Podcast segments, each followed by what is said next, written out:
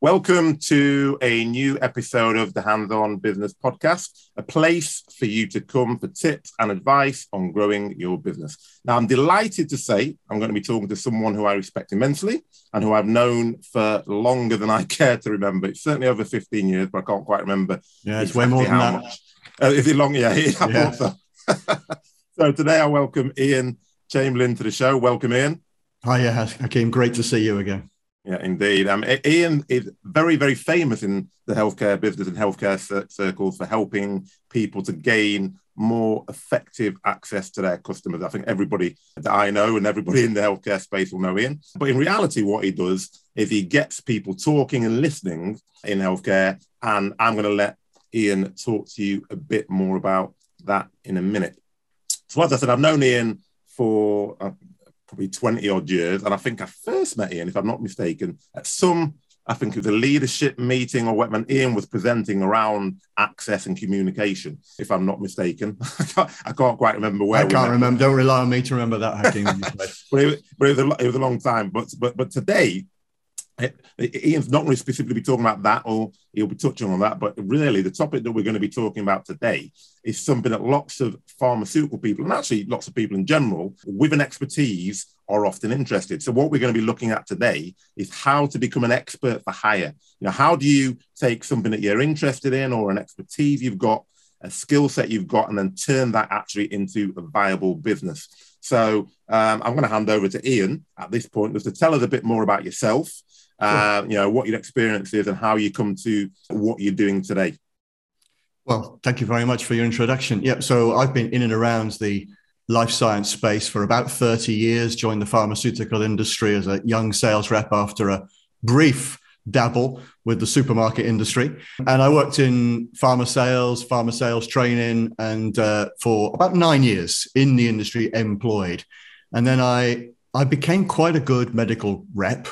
But my thing that I was really interested in was customer access, was accessing customers. And I'd been coaching and training others as a regional coach, and then I covered a national trainer's job. So I got involved in training and coaching others. But my own personal interest was I was pretty good at it. I was quite good at gaining access to all of the GPs of Birmingham and the secondary care doctors. And back then it was PCGs.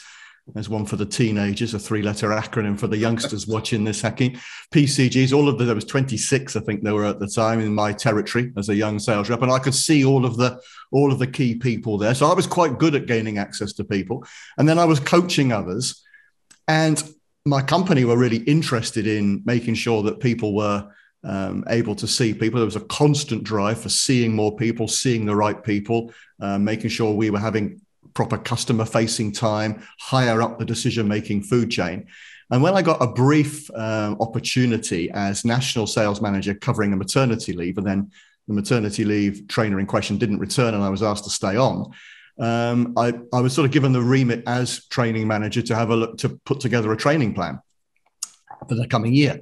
And I did so, and I'd included a good chunk based on what everybody was telling me that they wanted to learn about my own passion, which was gaining access to customers. I was really convinced I could train the staff to do that markedly better, that would have a significant impact on business. And all of the business managers, the first line sales managers in the field force of about 80 people, were saying, this is what we need more of. This is the sticking point. This is the high leverage training intervention. And I kind of took it to the bosses with my proposed plan for the year. And they said, yeah, it's good, but, and then gave me a good bunch of reasons why that wasn't going to be something they were going to be spending too much time on. They'd never really spent much time on it. They did selling skills courses, product training, anatomy, physiology, ABPI code training. That was going to be my inbox, my workload for the coming year and for the foreseeable future. And it was kind of at that point that I thought, do you know what? Everybody tells me they're interested in it. Okay, they don't want to do it the way I suggested here. Maybe if I was freelancing this, I might have a business, because I'm really passionate about it. And because I'd spent some time thinking about it, I had a solution that I was really pretty confident in. So that's when I went freelance. And I've been doing that ever since. So the last 20 years when we met, I've been working with all different types of life science companies, more than 180 different life science companies in 70 countries around the world, helping their customer-facing teams get better access to customers. So selling into new markets, selling into referrer networks, selling up the decision-making food chain to strategic and financial decision makers, as well as classical key opinion leaders clinically. And I've gone from delivering that training, I'm going to talk about it today, I suspect, into delivering that training personally, to having an online presence, to having a subscription model website, to having some software that supports that, and still run a fairly lean work from home, fairly lean business. I work just 4 days a week. I take 10 or 12 weeks holiday a year. I have a nice work-life balance as an expert for hire, doing the thing that I love most. And I'm really passionate about it. And over the last 20 years, I've unofficially, I certainly don't do this professionally, kind of mentored a number of other people from pharma and medtech who've been, you know, vice president of whatever it might be in pharma, or national sales manager here, or brand director there. And they've had something to say. They've had a piece of music that's playing within them, and they want to get it out there. And I've spent a fair amount of time just as a casual friend in many cases, helping them establish small expert for hire businesses, and interested to help some of your viewers and listeners, Hakeem. Thank you very much, Ian. That's a really good intro. So that sounds like the nirvana, doesn't it? Because that's what everybody's looking for. I'm going to take something that I know. I want to turn it into a business. I want to work 4 days a week, a lot of it from home, 10 to 12 weeks of holiday a year. But I'm assuming, and you may tell me differently, that when you first started, it wasn't that. So just talk me through the steps, because people always think they're going to come out of a business with an expertise and then all of a sudden be working 4 days a week, making decent money, and taking 10 to 12 weeks of holiday a year. Yeah, I mean, like many things in life, the power of compound interest is important here. So if you want to have a nice garden, you can't just kind of have one crazy blitz once a year. You've got to be constantly, sufficiently, routinely, regularly tending that garden. A great relationship with your spouse. It's not just one giant romantic gesture at Valentine's Day. It's about regular, consistent attention. And the great payoffs in life typically are compounded over a length of time. And working for yourself, it's exactly that. What I try and do every year is get a little bit, maybe have 5% more people that know me, maybe try and develop an extra 5% more solutions, add to the solutions that I'm working on. I try and upsell and cross-sell the people that currently work, that buy from me, that buy my training from me. I try and find another 5% more. And when you start out, you might be doubling your business in the first couple of years. But when you start out, those small increments seem meaningless, but added up, anyone who's done a GCSE or O-level in our day, Hakeem, but GCSE maths, anyone who's done GCSE maths will recognize the power of compound interest. And over time, you get to build a really big, relatively speaking, for somebody working out of a spare bedroom, a decent sized business with great people, and you're in that luxurious position to be able to decline work and to be able to take those 12 weeks holiday. I'll take you through some of those early steps, if you like, that I found useful. Some of these steps are things that I didn't do, but I wish I had, or that I didn't do early, but then I eventually came round to doing. And I think that the first and most important piece of decision-making as you go self-employed, after you've made sure that you've taken care of the emergency bills and it's probably worth saying that none of this is financial advice, this is just my personal story, right? And once you've taken care of those emergency bills for the foreseeable future, because one of the things you'll notice is that the buying cycles are quite long, is even if somebody goes, I love what you're selling, Hakeem, I think we need it in my organization. If you're selling to a large corporation, nobody sat on their hands waiting for Ian and Hakeem to turn up. They're kind of solving their problems right now. They might like what you've got, but budgets have been allocated. They were probably allocated quite a while ago. So it might be, even if all things go well, it might be 2 or 3 months before you get your first paid gig. And then with some of my pharma clients, and I sell almost exclusively to pharma and medtech, the payment terms are 90 days after the end of the month you did the work. So if you did the work in the first week of January, it might be 90 days after the end of January, February, March, April, beginning of April, before you get paid. So make sure you've got your money put aside. And then the most important element of what you're going to do for somebody when you're deciding to go self-employed is what's your niche? What's your niche going to be? What is it that you're going to be known for? What is it that you're going to dedicate your career to, the problems you're going to be solving, the positioning that you're going to have, the audience that you're going to be working with, the ways and methods and tools and solutions that you bring? What's that niche going to be? Are you clear on it? Can you articulate it? Is there a market for it? And working on that is probably your first step. And then bit by bit by bit, through all of those different, depending on the network you currently have, the network you're trying to break into, that's where the business comes from.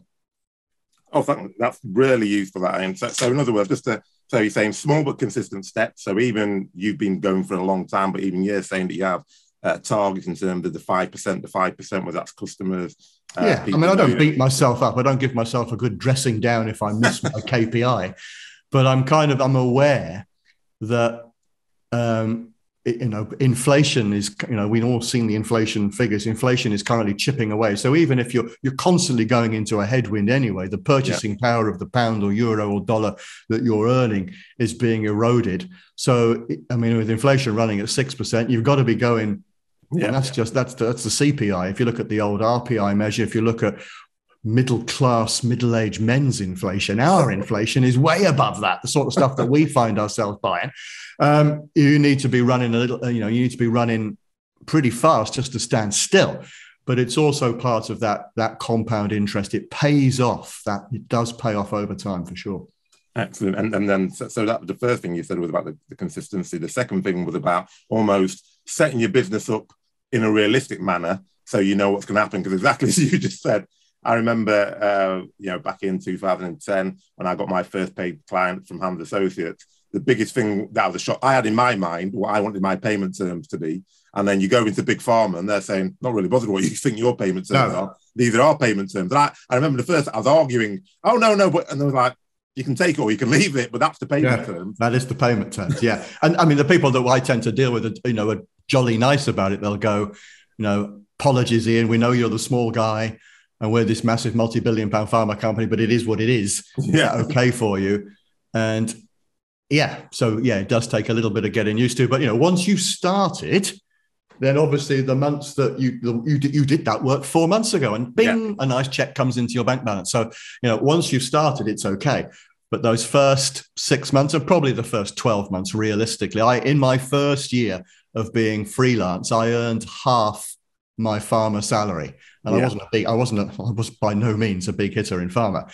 And I earned half of that in the first year. So if you are, if you kind of spend every penny you earn and you have no buffer to live off, you're going to find it a little bit tough to potentially halve or even worse. I don't know. I'm not sure if I was a particularly good or bad case study, but be prepared to find the first 3 months penniless and the first year a significant cut in pay. Yeah, no, certainly. My watchwords were always, can I have a buffer of a month to start off with, then a buffer of 3 months, then a buffer of 6 months, then a buffer of a year, and then you sort of start feeling a bit more comfortable. That okay, so if anything happens, I know at least, worst case scenario, I can go and get a job. Some of this is for your mental, and that's a really great point. If it doesn't work out, you can always go back to whatever you were doing, or you can take a part-time iteration of whatever you were doing. There's always other options that you can have. But a lot of that sort of sensible financial planning is practical, but also it's your emotional health. We all see, the sons and daughters of millionaires and billionaires can often become quite successful entrepreneurs. Well, there's a practical element. Maybe mum or dad helped them with a loan, but there's also that huge burden of responsibility that they're not going to starve. They don't have to worry about putting food on the table for their family, for example. So they can take those high risk, high reward entrepreneurial bets. And if you take 10 of those, you might fail 9 times, but one of them might pay off substantially.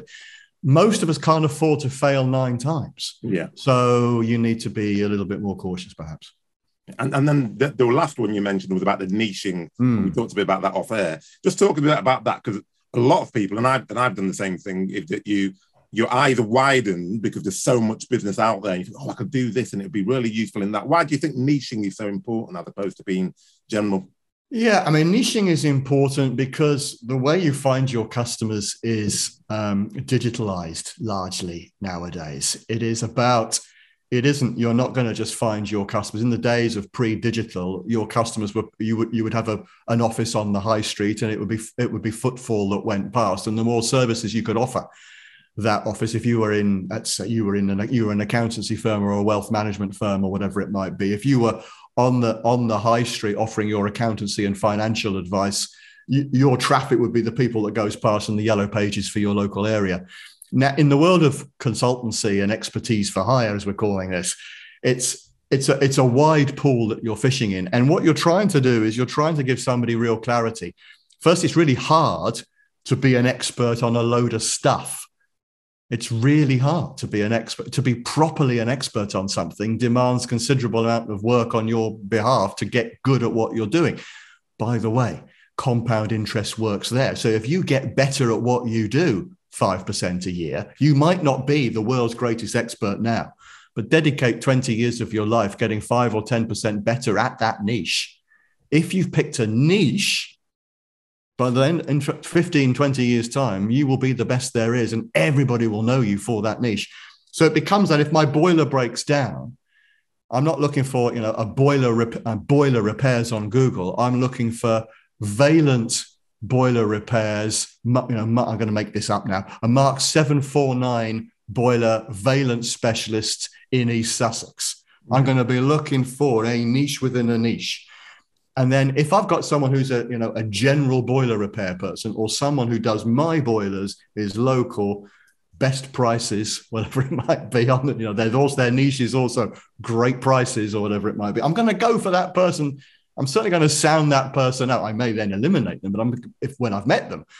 But having the niche is important. And I help quite a lot of people define their niche because in many cases, people aren't sure how to work that out. They come with, unlike me, I was relatively fortunate in that I had my niche, but I was still seduced by thinking I needed to also do selling skills, negotiation skills, coaching skills, presentation skills. I did all of that in those first few years as well. I had bills to pay, so it's hard to say no. Somebody said, could you do a couple of days on selling skills, Ian? Yeah, I can do it. And secondly, I'm kind of an amenable sort of person who likes to make my customer feel good. And so it took a while for me to define my niche, but even though I had one, but helping others pinpoint their niche is something I spend quite a bit of time doing from time. Thank you very much. So let's just go down that rabbit hole slightly. So how do you recommend someone find the niche? How do you help people find the niche? Because as you said, people come out of pharma or any business actually with lots of things that they think they're good at. So how do you hone that down and say, well, actually, this is how you would find your niche? Yeah, I mean, there's a number of different ways you can do this. The way that I do it and the way that I've helped other people do this remotely, rather than spend lots of hours with somebody, is I'm going to do it with you now, is on the top of one piece of paper, I write the word results, and I'm going to stick that on my fridge. Another piece of paper, the word respect. And on the third piece of paper, these are my 3 R's, the word research. So it's results, respect, research. You stick those up and you give yourself a month. This is before you've told your boss where to go and handed your notice in, right? You give yourself a month. And on each of those bits of paper, you write down, respectively, where you personally have had some strong results. Where have you had some good results? And what do I mean by strong? I mean, what you do in that world, at that skill, in that area of expertise, in that competency, you're better than 80% of the rest of the world. You'd be in the top 20% on that particular. So all those things where you've had some good results. And don't limit yourself to work at this stage. Be pretty creative. If you make a great chicken biryani, whatever it is, put it up on the list there. If you're really good at, playing with kids love playing with you at parties, whatever, put it up there. Whatever it is, put up the stuff that you're pretty good at. You have a natural affinity with. Second one is respect. Notice over the next month or so, the times when people ask your advice on something, your opinion on something, they use you as a sounding board. They touch in with, that could be on social media, that could be in person. what do people come and get your take on?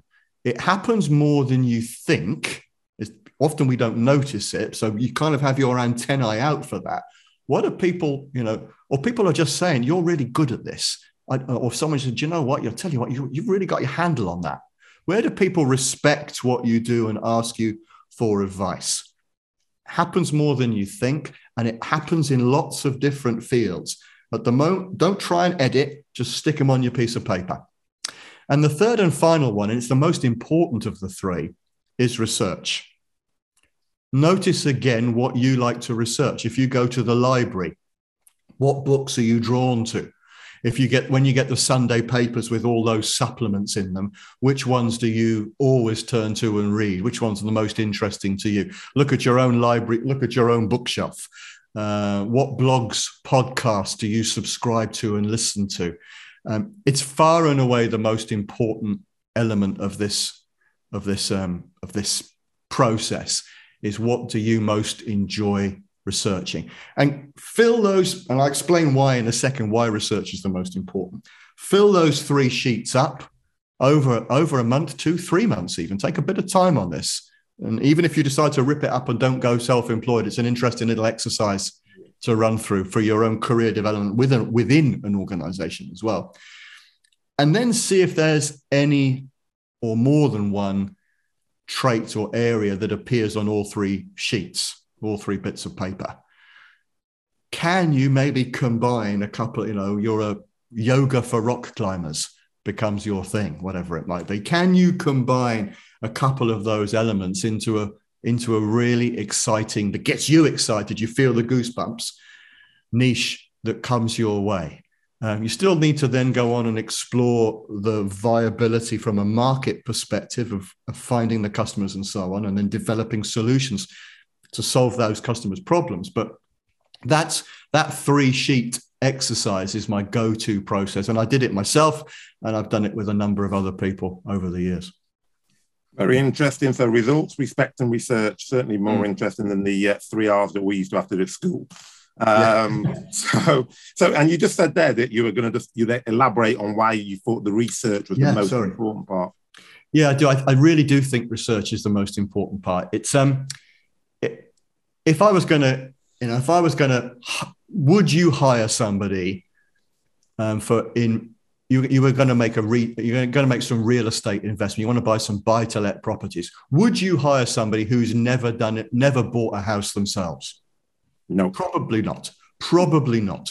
But if that person had spent the last 5 years interviewing, like you interview experts on all sorts of topics, had spent the last 5 years and they had a really curious mind, they were brilliant at what they did, they got the experts talking, they asked brilliant questions. If that person had spent the last 5 years interviewing, maybe being mentored by, researching in detail, the top 50 real estate investors in the United Kingdom or globally, whatever it might be, and pick their brains and coalesce that into a pack.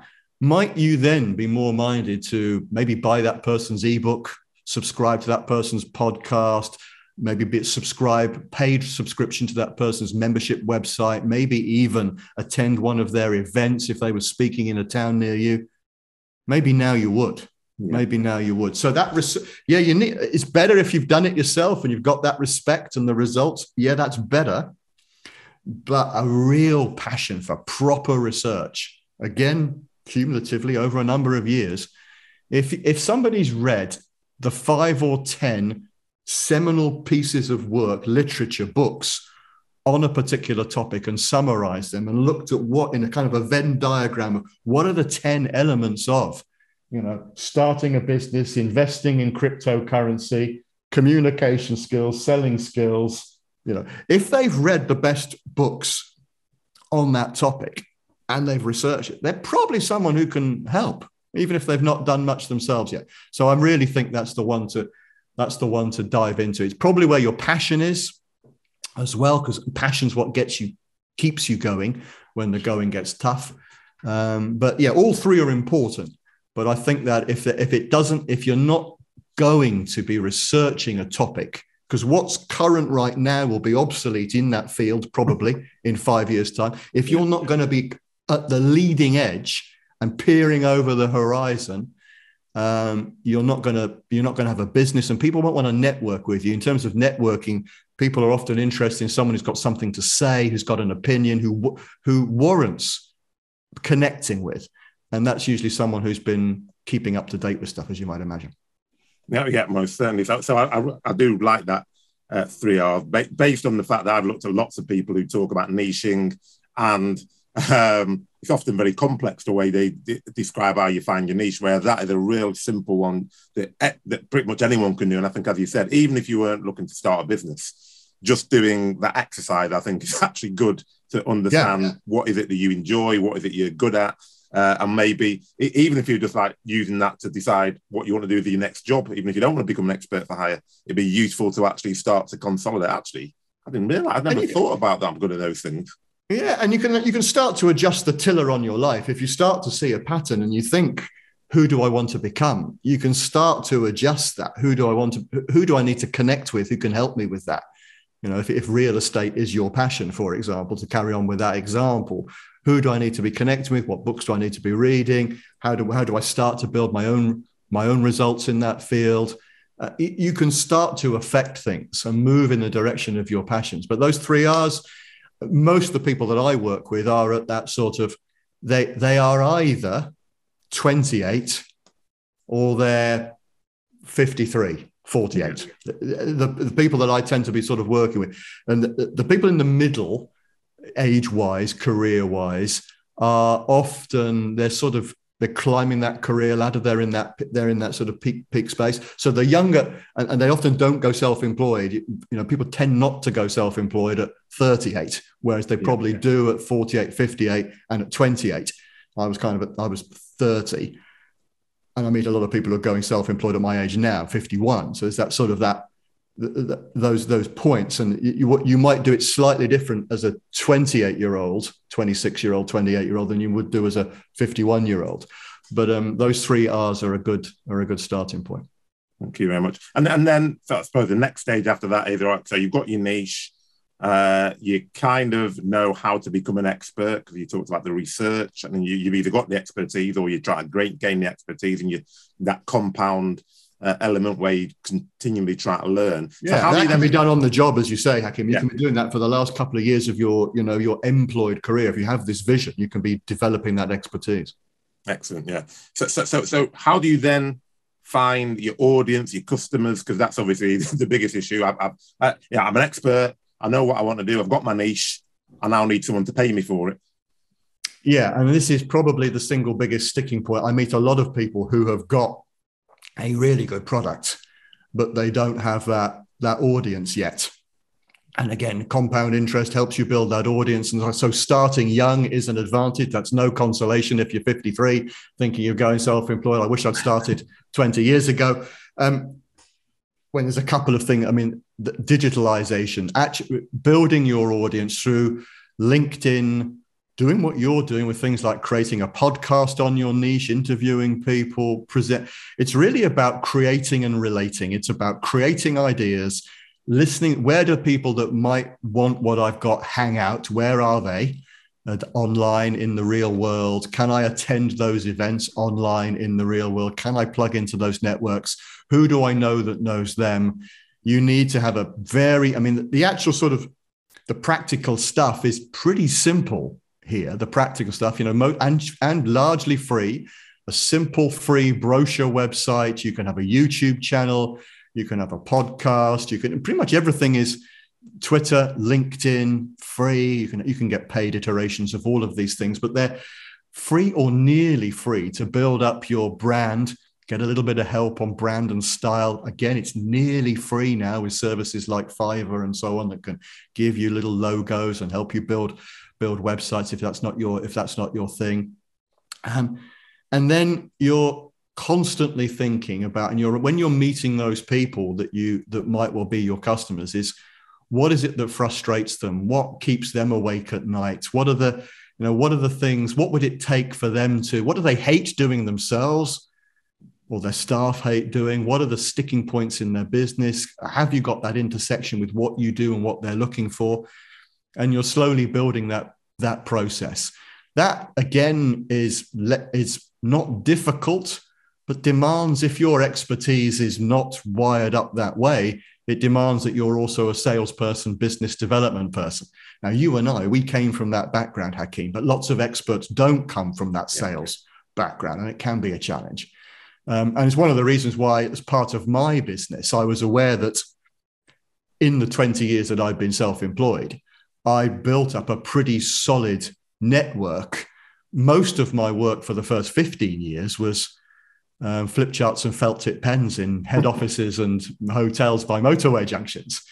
But I didn't really have a digital iteration of my work particularly.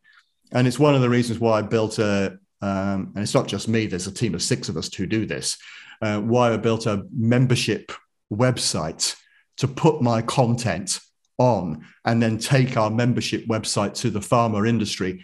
At the same time as going to the pharma industry, going to my contacts in self-employed expert for hire and saying, look, I know that your biggest frustration is often getting the clients, is finding someone who might be interested in your work, getting them to try your work. Well, I'm building a platform that's going to reach the industry because I've got a pretty good little black book of contacts.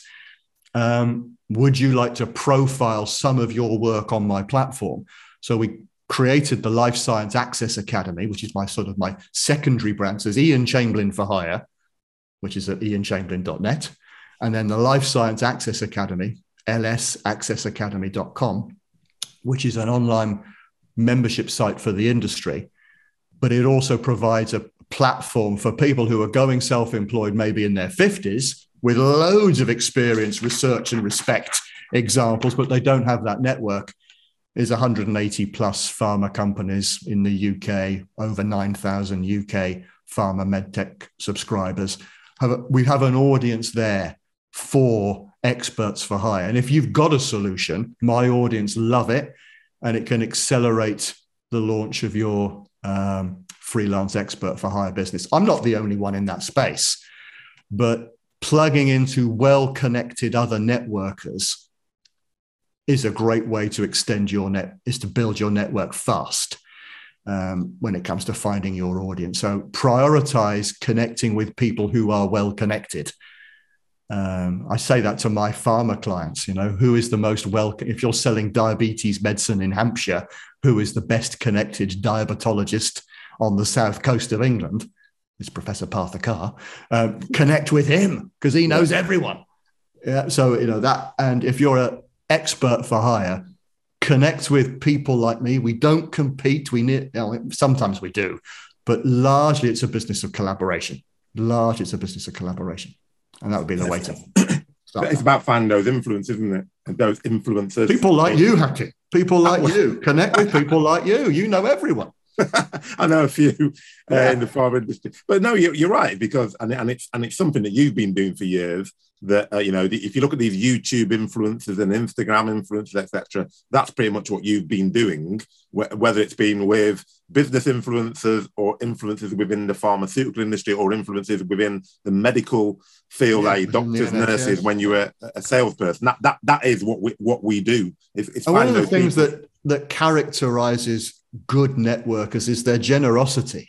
Is the reason why somebody like you, Hakeem, has got all the followers you have and all the people that are connected to you is because you're generous, is you help people out with no obvious quid pro quo. You're not doing it for gain. You get a gain ultimately because you get loads of people have heard about you and recommend you and say that Hakeem's a great guy. But it's a spirit of generosity is probably, it's being worthy of connecting with, so having something to say, and a spirit of generosity are the most obvious traits of all the best networkers that I've met. So if you're starting a business and you're thinking, who do I need to connect with? Look at the most connected people in your world and connect with them. They're open to connection. By definition, they're likely to be generous and help you as a new starter into that world. And we'll often, why they're good at connecting, because they recommend you, they connect you, they network you, they connect you up with other people. So prioritize those people generously, appropriately, politely, of course, and you'll find that there's lots of people out there who are willing to help you. Okay, thank you. Right. And then, I mean, you talked about quite a few things. You talked about how you started flip charts, then you moved into the digital age and membership platforms. What would your advice be to somebody who's starting out in terms of what's the best solution, what's the best product to sort of like bring their expertise to the market? Yeah, I mean, it's rather domain specific. It depends on the expertise that you are. I've got lots of Zooms today. I'm not sure that's going to be on your video. Little pop-ups on my screen. I'm not sure. I'm not sure I want to be too descriptive in this, too directive in this. But you've broadly speaking got things where, you know, low cost but highly scalable solutions. That's often things like an ebook, workbooks, podcast, audio, MP3, sort of read, listen type stuff. You've then got more premium courses, membership sites and courses, premium content that you can then, again, largely digital, maybe with some one-to-one iterations that where you'd provide some coaching, but people are maybe consuming some digital content as part of a program that also includes some half-hour coaching or some video webinars. You've got the classic stuff where I started, and when I started, we didn't have Zoom and Teams and all of those things, which was, you know, in-person events, which is hard to scale. You'll be then training other people to deliver your work, which I've done a little bit, but never done much of. Largely people are hiring me. So I charge a premium rate because there's only so many days a year that I'm available to do that. And I still do a lot of that. I do it by Zoom rather than in person, but I do a lot of that still. I do maybe 70 to 80 days a year where I'm predominantly delivering work. And then you've got full mentorship programs where you might take a management team on a journey for 12 months, which is a lot of you sitting in with them. And it's almost akin to being sort of a non-executive director for that business where you are part of the management team because of your emotional and physical presence over an extended period of time. Depends on what your expertise is. And there'll be lots of people that listen to your podcast, Hakeem, coming at it from different spheres. The good news is you don't have to pick just one. Yeah. You can have available for hire in person for personal one-to-one coaching or events or Zoom events, plus, as you've done, written a book, plus have maybe a membership site like I've done. There's a number of things you can do. So you can be earning whilst you're sleeping, but also have the high ticket price, high cost, but low scalability option to deliver to your premium clients. And what's interesting is I think a lot of people think that if I've got the cheap stuff, the digital courses, it will cannibalize and reduce the amount of live bookings. I want those live bookings, which might be, £8,000-10,000 a day live bookings, but I don't. So if I give it all away in a free ebook or a £5 a month subscription website, it'll cannibalize more. It doesn't work like that. If anything, those cheaper, easy access products drive customers to your premium mentorship programs, keynote speaking gigs, whatever it might be. You'll find that it actually increases traffic to your premium products. And then in terms of the courses that you do, if you're doing like an online course, because I think lots of people are attracted to that now. People see people doing courses. How difficult is it? Because obviously when you practice any time you're doing it, but if you go live, you're interacting with an audience. When you're doing a course, are you getting a professional camera crew in, or are you doing it like this? Or how would you start with that sort of thing? Yeah, I mean, so instructor-led courses through Zoom and Teams over the last 12 months have been like we're doing here. We'll have a team of 8 or 10 salespeople or MSLs, and I'm running it as if I was in the room with them via Microsoft Teams, and there's the option to do breakouts, there's the options to do whiteboards. It's not quite the same magic and alchemy as being in a room, but it is a much lower cost. Clearly, it mitigates infection risk. That's why we started in the first place. It's a great way to provide great in-person training. They can do little video role plays and upload them. You can watch and give feedback on role plays. There's all sorts of things you can do. People can be zooming in from all over the place. There's that, we do it modular. So rather than be sort of 8 hours a day in an office, we'll do it maybe 4 hours in a day or 2 hours a day today, 2 hours tomorrow, 2 hours the next day. We break it up so people can get back to their day job and be productive, putting those skills into practice with their own customers. If we're doing a session in the morning, they can practice with their own customers in the afternoon. It can just work really well. And if you couple it with great other online resources in addition to your delivered webinar. So I have a often use a it's not pre-reading, it's a little 15-minute video they can watch. So there's a little video that people watch before coming on the training course with me. Then during the training course, as I mentioned, any materials that we create, that might be whiteboards, it might be video role plays. We can then upload those to the website platform, which they'll be members of. Yeah. So they can watch them again. They can maybe watch a before and after video of what they were like at the start of the training compared to how good they are now. And then after the instructor-led element of the webinar, I always make sure that there's materials on my platform that help the company's coaches, managers, and mentors. So not just the people who've been on the course, but their managers and coaches. There's loads of online resources for them. There'll be an aid memoir, all my slides, etc., will be on there so that it transcends just in the old days would have been, you know, me flying somewhere or taking the train somewhere for 2 days in a travel lodge, and we're there, we have a great 2 days, but then I'm gone. Yeah. Digital means that there's, 365 days, 24/7 support on the training. So overall, I think digital trumps the in-person event, but there's still a place for that sort of big, rousing keynote sales conference in addition to that as well, of course. No, it's definitely. So. The question I know a lot of people will be thinking is, okay, that's all well and good, Ian, but how do you decide how much you charge? Because that's an art in itself, isn't it? It is, and this is a bit of a kind of a how long's a piece of string question, of course. And so my advice would, it is a supply and demand. It's a meritocracy. It's akin to hiring a band for the pharma company gala dinner. Do you go for band of legendary status? Are you bringing the Rolling Stones in at about 3 million quid? Are you bringing the Foo Fighters in at $500,000? 90s throwback band, I don't know, Snow Patrol at 30 grand, or the sales director's nephew's band at 500 quid and all the lager they can drink. It depends to a certain, what does hiring a band cost? What does hiring an expert for hire cost? What do they charge? Your niche will drive this. If you are a generalist presentation skills, health and safety trainer, your fee isn't going to be that much. If you are the world's expert on multi-billion-dollar pharma mergers and acquisitions, you're going to be charging a fortune for your services. So it's a little bit on the niche, the value of that niche.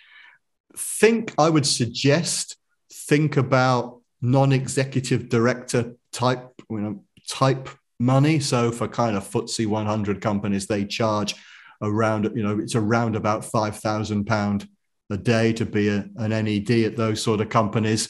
Think barrister for hire. If your clients are small businesses, being a non-exec director might be £800, £1,200, £1,600 a day. In the world of pharma, I partner with, on my platform, I'm not going to name any names, but I've got over 100 independent trainers and consultants, not all of them active. Some of them are doing other things, but the ones that I'm frequently interacting with, about 30 of them frequently interacting with, there's quite a range of fees from somewhere between 12 to 18,000 a day for in-person work for some of them big ticket trainers and experts, down to around about 3,000, £2,500 to £3,000 a day. Without a niche, you'll struggle to clear 3,500 a day. I've got a little spreadsheet. If people are interested, any of your subscribers, it's an Excel spreadsheet, dead easy to fill in. I can send it to you, Hakeem, and if any of your listeners are interested. It's kind of, you put all you kind of, what would I get paid if I was employed to do this full time? How many days will I deliver it? How much do I need to spend on marketing? Blah, blah, blah, blah. Puts all your costs in, works out your costs for you, and gives you an idea about what you should be charging. That doesn't necessarily guarantee that the market is willing to pay that. Okay. Yeah. So, you know, I don't know, flower arranging for butchers might be, you might be a fantastic expert in butchery and flower arranging. And, you know, you might think that's worth £10,000 a day. There might not be many people who are willing to pay it, you know, but I've got a little spreadsheet to guide you. But if you think non-executive director or barrister, if I had to hire a barrister, if I had to hire an expert for hire, what would it be? It's usually in that sort of ballpark. No, that's really useful. And because I know when I started, someone said to me, oh, well, if you charge too little, then people don't value it. Would you ascribe to that, or would that not be? Yeah, I mean, I do and I don't. Is that I don't think I'm my general premise is make sure you charge enough so that you can then be generous and not be penny pinching. Yeah, so charge what is right for the work that you do that delivers real value for your clients, demonstrable, clear value. So people go, my gosh, you get really great value when you hire Hakeem. Charge enough so that you can also be generous. So if somebody phones you up, they're not on the clock. I got a quick question. You can give people an extra, you know, an hour on the phone, a couple of hours on the phone. You can spend some time with one of their team. And you're not, you know, when you put your expenses in, you buy a cup of coffee at King's Cross Station on the way to go and see them. You're not putting that on the invoice, right? So it's that, be generous with everything else you do, but charge what you should be charging would be my advice. And there might well be a little bit of that kind of, you know, he's too cheap, she's too cheap, they can't be any good. There might be that, what economists call a Giffen good. You know, people want a Rolex because it's expensive and exclusive. And depending on the niche that you're in, that might be the case. Our audience are typically not spending their own personal money. They're spending their company's money. And, you know, it's that idea of, you know, if we buy everybody Apple computers, they're expensive, but it kind of says something about who we are. Yeah. Yeah, I buy that. They're not putting their hand in their own pocket.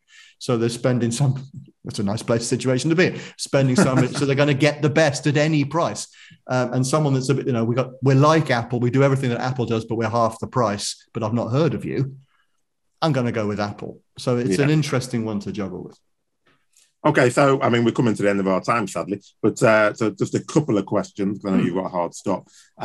So if you were to go back to when you started, and I'm going to conflate two questions there. Yeah, sure. So what would you tell your younger self that you shouldn't be doing, or that you should be doing? And then the question I'm going to bring it in with is, so therefore, what are the common mistakes that you've seen that can lead someone to fail?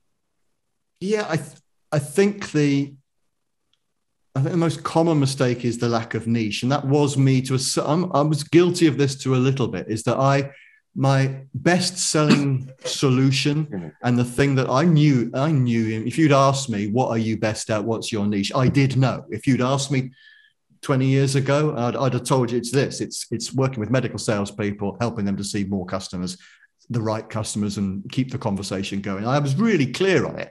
But I spent, in terms of time spent, it was literally, I suppose, hacking. It was the 20% of my work that gave me 80% of my joy and 80% of my revenue.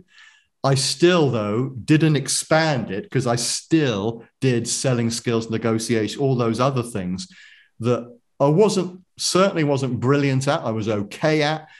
It used to pay the bill right now. But if I'd spent more time in those first 5 years getting really on that niche, and I would have accelerated my business much more rapidly. There were moments in those 5 years when things were quiet. You know, it wasn't a steady, you know, 10% a year, 12% a year incremental growth.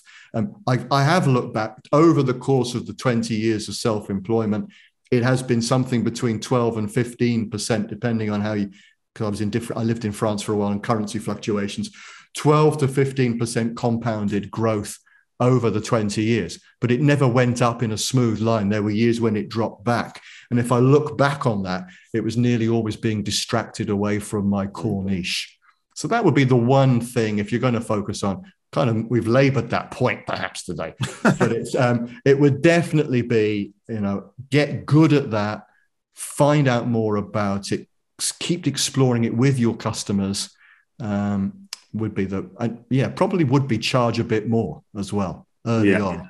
That's not a problem for me now, yeah, I would really give people that little bit of confidence to charge a bit more, so that you've got a bit of a buffer, and you can then be generous, and then you're not panicking, and that means then you're not saying yes to stuff that isn't in your niche, that doesn't, it pays the bill now because you're desperate because you didn't charge enough for the other stuff.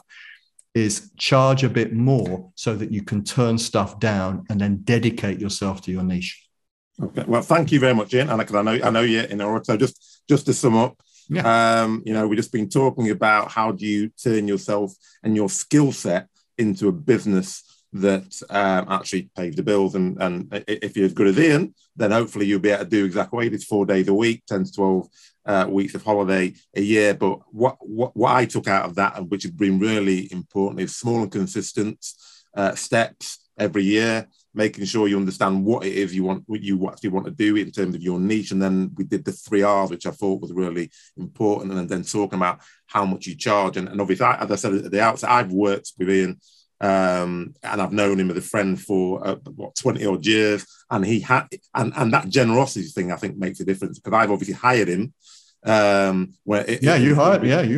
previous guises for my business, and I know he was absolutely fantastic. But that all that came about because I met him at a networking meeting, and he was very generous, asking loads of questions about Access actually, which then confirmed that he was an expert, and then I paid for his services. And even when we've not been paying for his services, we've been in contact, and he's given me some great advice. So I think that's useful. Life Science Access Academy, people need to check that out. And then Ian's going to send me a spreadsheet in terms of how to charge as well. So if you want to understand that, please get in contact with me. So thank you very much, Ian. Really appreciate it. And I'm sure we'll have opportunities to have some more conversations like this. Yeah, let's hope so. Let's do something else. Let's delve into another topic next time. Hakeem, it's been great. Thanks, Ian. Thanks for inviting me along. Have a great day. And you.